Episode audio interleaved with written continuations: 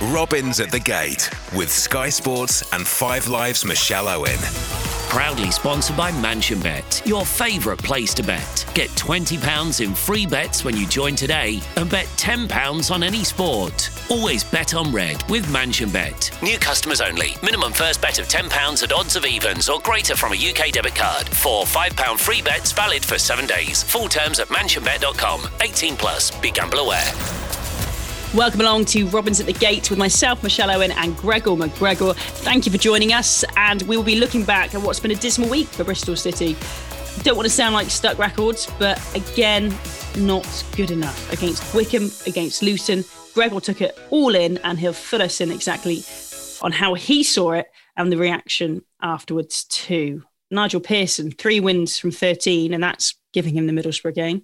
We'll talk about his future and his talks with Steve Lansdown. And really, has he made much difference? You can argue that the players aren't good enough, but that is still a big conversation for us. We'll preview Millwall, which isn't looking particularly exciting right now, and talk about Mark Ashton and his gardening leave. So, oh, Gregor, another dismal day at Ashton Gate. Said it far too often this season. Uh, it started off so positively, two nil at half-time against Luton. But what what happened, in, in your opinion, in the second half for the capitulation to concede three? Well, yeah, th- it was annoying, this game at Ashton Gate, because it tantalisingly offered the hope that we might see a home win for the first time in, what, nine games. It dangled victory in front of us, seeing Bristol City actually play some of their best football at Ashton Gate for quite some time. I thought they were very good, actually, in that first half. And actually, it was very, very similar to the Wickham game.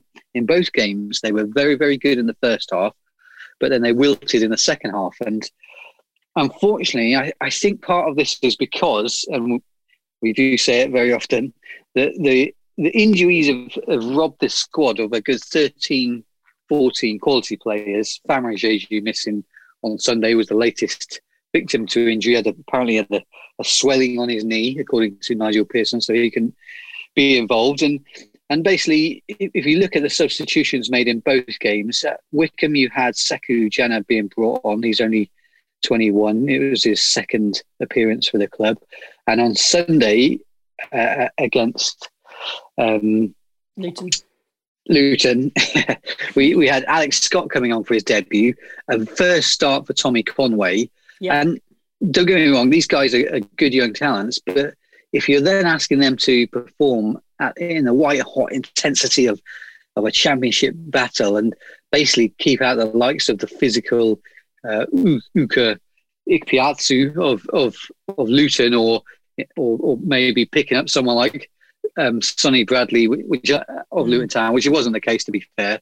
But, but you know what, what I'm saying. Just basically, yeah, yeah. They're, they're just not going to be able to deal with those physical contests. So, I, unfortunately, I just think we're going to keep getting these results because the young guys just aren't ready yet. They, don't get me wrong; they are talented, and it's good to see them playing. But essentially, yeah. Bristol City don't have the squad at the moment. Yeah, no. I, look, I hear you, but I look at the team against Wickham, and there's plenty of players that should know better. In, in that starting lineup mm. against Wickham last Wednesday, you know, the, the, the likes of Jiju, Callas, um, Tommy Rowe, Henry Lansbury, these Nakhi Wells, all experienced professionals. Um, they've just not been good enough, I'm afraid, um, to capitulate against Wickham as well.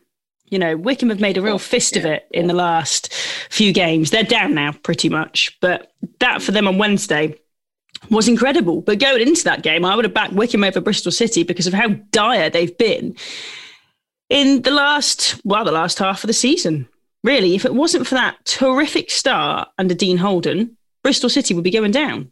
You know, th- let's have a reality check here. And and I thought your tweet after the game really was telling because, you know, I've known you for a few years now and you're very, very fair when you give an assessment and you don't, I wouldn't say you're ever overly critical. And and you you never really have been. But um, this was your tweet at full time. And I always think full time tweets are a good gauge of how someone has read a game because that's when, you know, the emotion is is at its rawest. So, uh, yeah, this is what Gregor said. Where to start with that? Defeat snatched from the jaws of victory, an eighth home loss in the last nine games, relegation battle ahead next season, unless there's a big turnaround of momentum and more. So it's, it's rare we see a tweet like that from you, Gregor, to be honest. But, you know, do you, do you stand by what you said? Because going into next season, should this Bristol City team be worried? eighteenth in the table, eighteenth.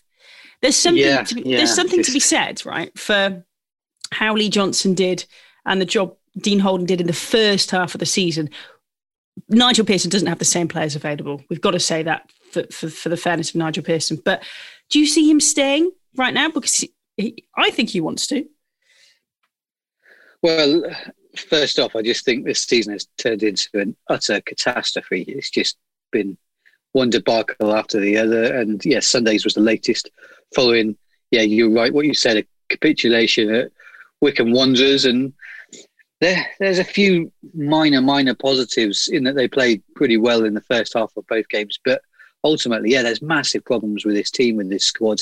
And there are also questions on Nigel Pearson as well. Don't get me wrong, I'm not trying to absolve him of anything. In fact, yesterday after the Luton game, I asked him specifically if he's getting it right between the balance of playing the young players and, and, and having the experienced players in there who are going to win those vital headers, vital challenges, vital tackles at the end of games and preserve results, preserve clean sheets, which they're not doing at all at the moment. So there's so many things wrong with this squad at the moment in terms of, you know how much I love the X G, and there was a, yeah. a table last week and it oh, clearly showed yeah. that on expected goals, Bristol City are bottom of the table, which basically shows that they've been a little bit lucky in some of their results this season, but there are massive, that, massive, massive problems. That is massive to yeah. be bottom of the table of your X G, expected goals, below the likes yeah. of the uh, of Wickham and the teams that are going down, Sheffield Wednesday, Derby, who have been absolutely dire this season. Bristol City are at the bottom of the pile. It, it's just absolutely incredible, Gregor. I mean, yeah. how how much blame are we are we putting on injuries? Because, you know, we keep saying it week after week, but it's an indication of where the club is at, that they haven't been able to have the players that can can step in. I, I think it's a massive point, but I, I don't want to I, I don't want to dwell on that because we've spoken about it so much. So I'm going to move off that quickly. But but yeah, just on Pearson. Yeah, I think there are question marks over over him because yeah. we were saying that I think it's just three wins now in thirteen games for the manager, and, and that and that's, and that's really giving him the Borough game. Yeah. That's you being very generous, yeah. because he wasn't yeah. in charge for that um, game. No, and and yeah, you could imagine that the Bristol City hierarchy are now looking at this and thinking, should he have done a bit better? And I and I think he probably should have done. And the the, the best news of the weekend, well, two two. possibly good things from the weekend is one, finally Bristol City are mathematically safe, but it's, it is a frustration that they couldn't do it themselves. They had to rely on results elsewhere as, as Derby lost at home to Birmingham.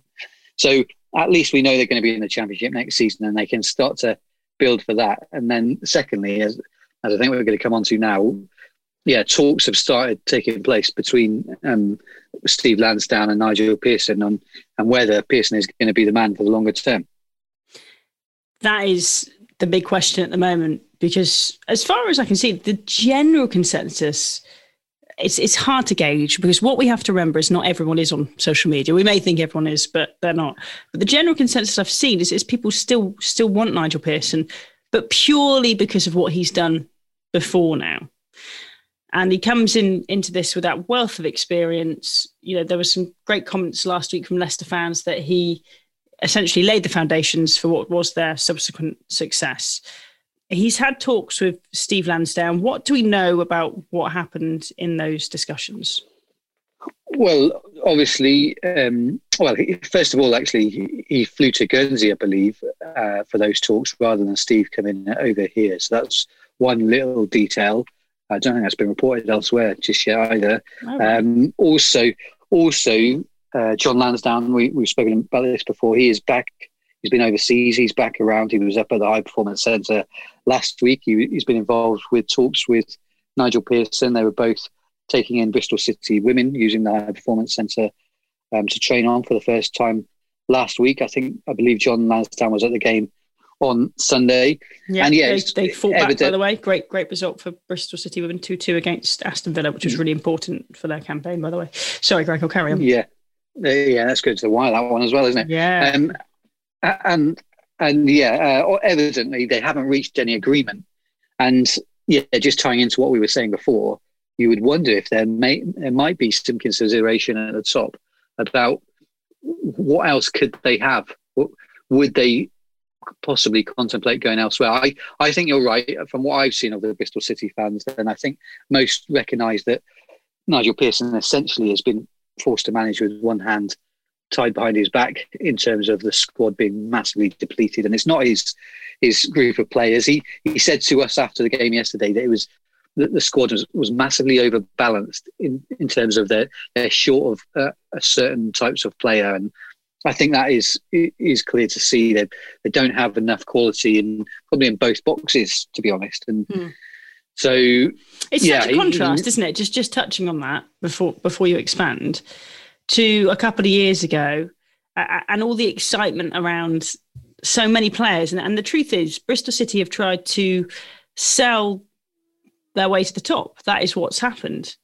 And at the moment, as we sit here talking, it hasn't really worked because the best players have gone. And okay, maybe, maybe, you know, some of the players that came in were good enough, but as soon as they're injured, it's not there. But Adam Webster was so brilliant. Yes, they got a, a hefty fee for him. Joe Bryan, Bobby Reed. These are just the players I'm thinking of the top of my head. And is there an argument to be said then that Nigel Pearson is telling Steve Lansdown, you can't sell your way to the top right now? He's got no one to sell. Yeah. yeah.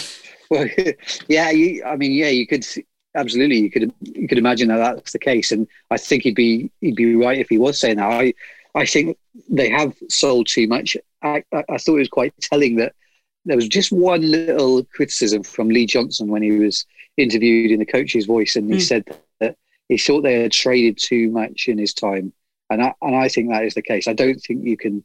I think there comes a point where you've got to keep your best players to keep progressing. And if they'd maybe just got one more season with Webster, they might have gone up.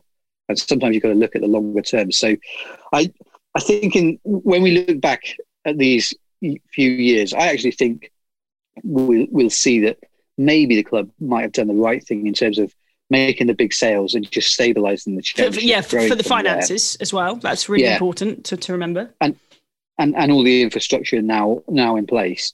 But my understanding is that the club very much sees their next appointment as manager as absolutely crucial in terms of now progressing the club. How do we take it from here? But they said this in summer. Top six.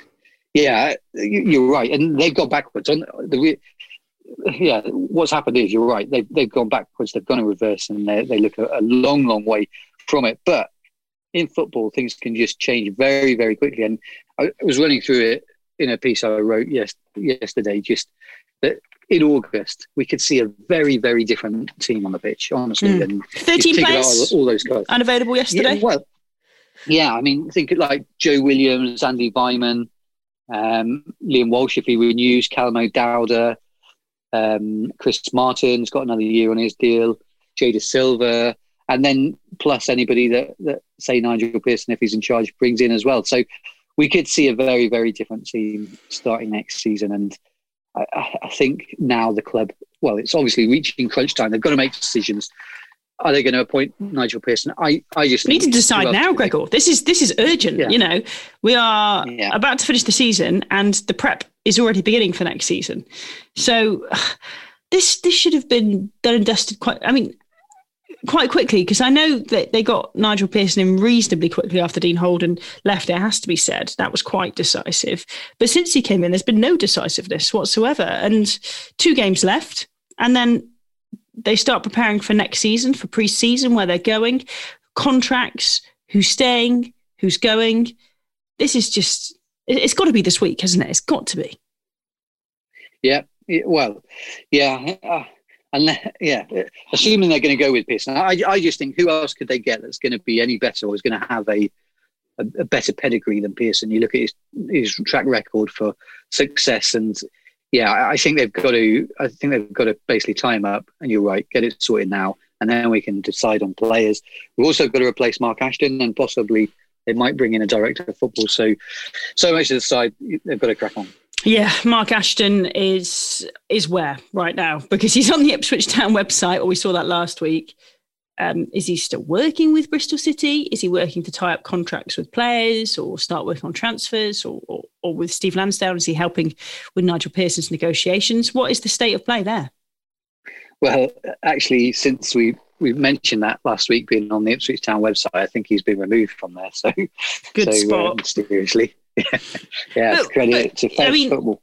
He, he's, um, you know, he's got a month left. And he's still getting paid to be the chief exec. So what is he doing in that next month? Because he's now invested in Ipswich Town, not Bristol City. I'm not talking yeah. about money. I'm talking, you know, sort of psychologically invested. Yeah, well, well, absolutely. I mean, there's a, a conflict of interest there, surely. I we we just I wrote a piece on this during the, the week about whether he should be on gardening leave now, because I think it is fairly. Yeah, it's a really good piece, by the way. It's on the Bristol Live website. I'll let you expand on that.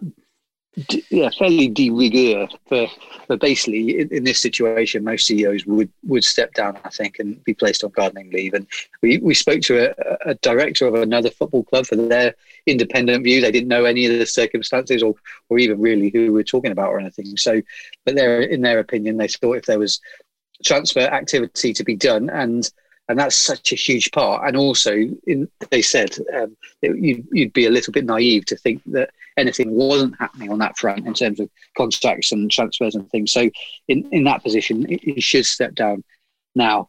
On the other hand, ultimately, it comes down to the Lansdown family and their trust. They obviously, they obviously um, put a, a huge degree of of trust in Mark Ashton, and, and, and it's their decision. So. Yeah, he's got one more month to go.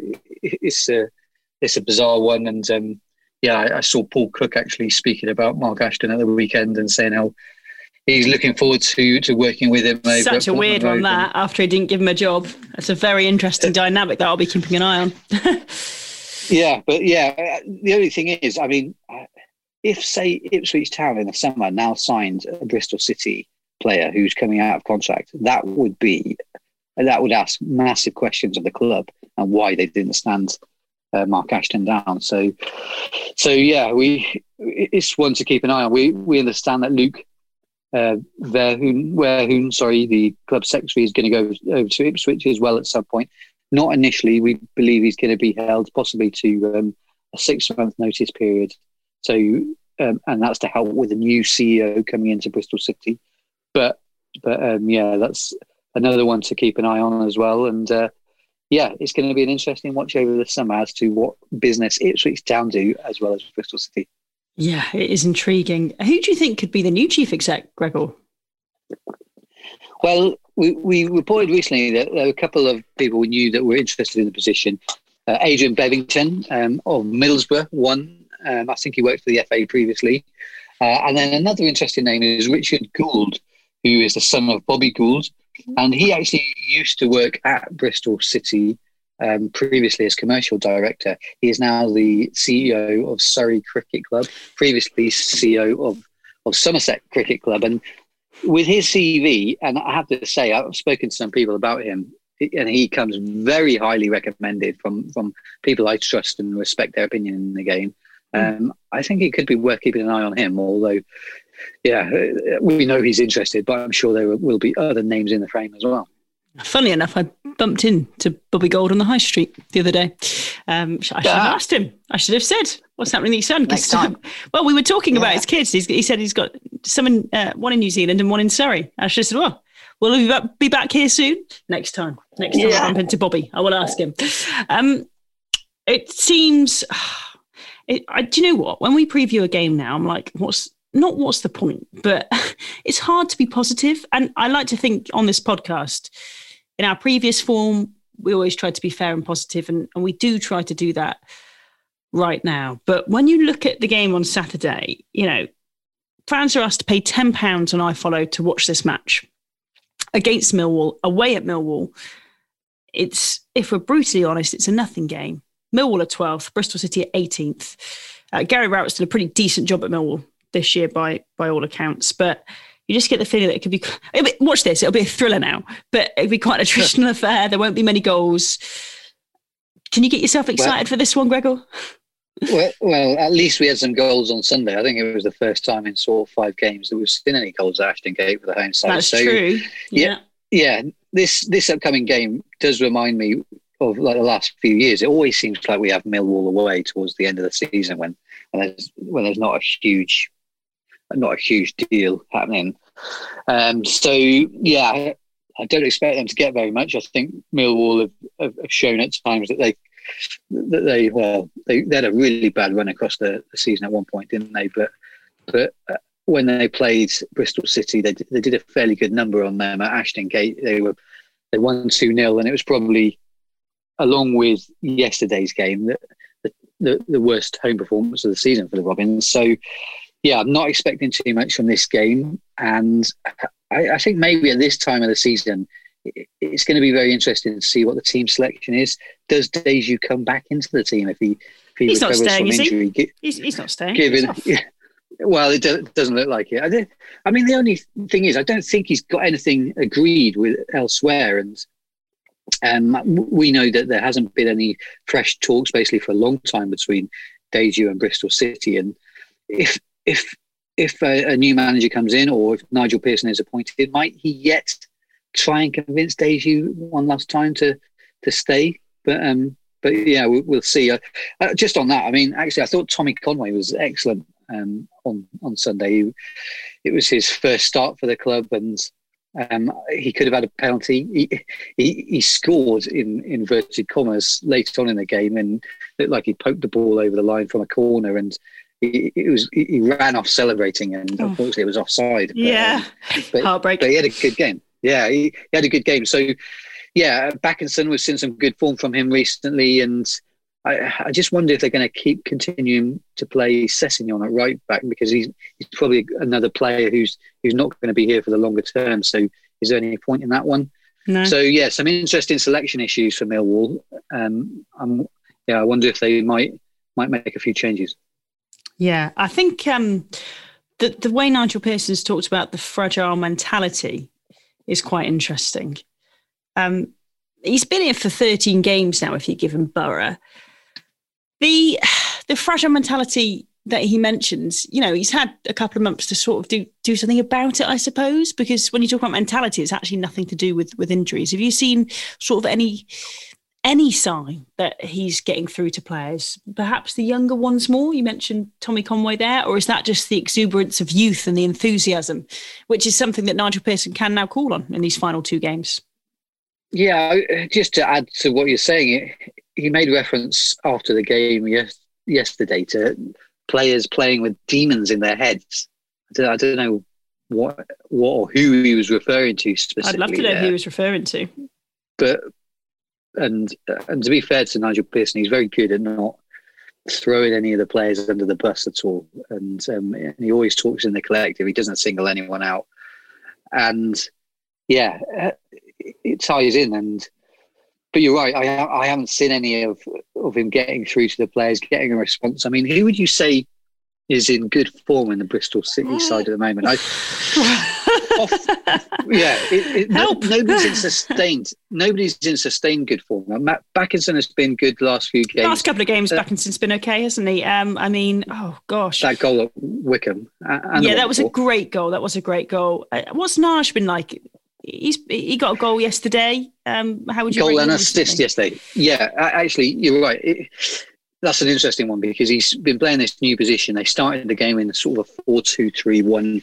Uh, formation, and they've played Adam Naj out on the right wing, which is which is bizarre for me to see him out there. But actually, he, he set up Backinson's goal at Wickham, and then he set up Wells for the first goal on Sunday, and then he scored. So two goals and a, uh, sorry, a goal and two assists in, in his two starts out there. So yeah, he is one guy I suppose who, who's done okay. Backinson, as we we said, I, just on his goal at Wickham, that that was. Probably the goal of the season, from I think, for Bristol City this year. I can't think of too many was, better than yeah, that. Yeah, I can't either. That, that was a great strike. Chef Wednesday. Yeah. And and then, yeah, the, I actually thought just on on the Luton game just that, that Wells actually had his best game for a long, long time. Obviously, he scored, but he had five shots, which he didn't have. I don't think he had any shots at Wickham. And it's it's been out there on social media that um, David Stockdale actually had more, more shots on goal than I've Wells finished that, the yeah. game with. So, yeah, maybe maybe that is one positive, that, that Nigel Pearson is finding a system that, that's going to get the best out of Nakhi Wells. And And I do think that that's key, because he, if you want anybody having those shots, then it's Wells, because he's got the, the finishing ability, as we saw um, against Luton, to make the most of them. Now they've just got to try and find a way to stop the, the goals going in at the other end. And central defence is a, is a big problem for me. Yeah, it's going to be intriguing to see if Bristol City can get anything out of these last two games. Two Saturdays to go, and that's it. The season is done. And I think most Bristol City fans will probably be glad to see the back of this one. Uh, some great pieces from Gregor up on Bristol Live at the moment. If you take a look, that Gardening Leave article we mentioned is well worth a read on Mark Ashton. Millwall this weekend, Brentford the following weekend. We'll be back next week to discuss Nigel Pearson's future, to see if it has been sealed either way. And then it's a look ahead to the last game of the season. Thanks for listening as always, and we'll see you next week. Robins at the Gate. Proudly sponsored by MansionBet, your favourite place to bet. Always bet on red with MansionBet. eighteen plus, be gambler aware. Please subscribe and review us wherever you get your podcasts. This podcast was produced by Little Monster Media.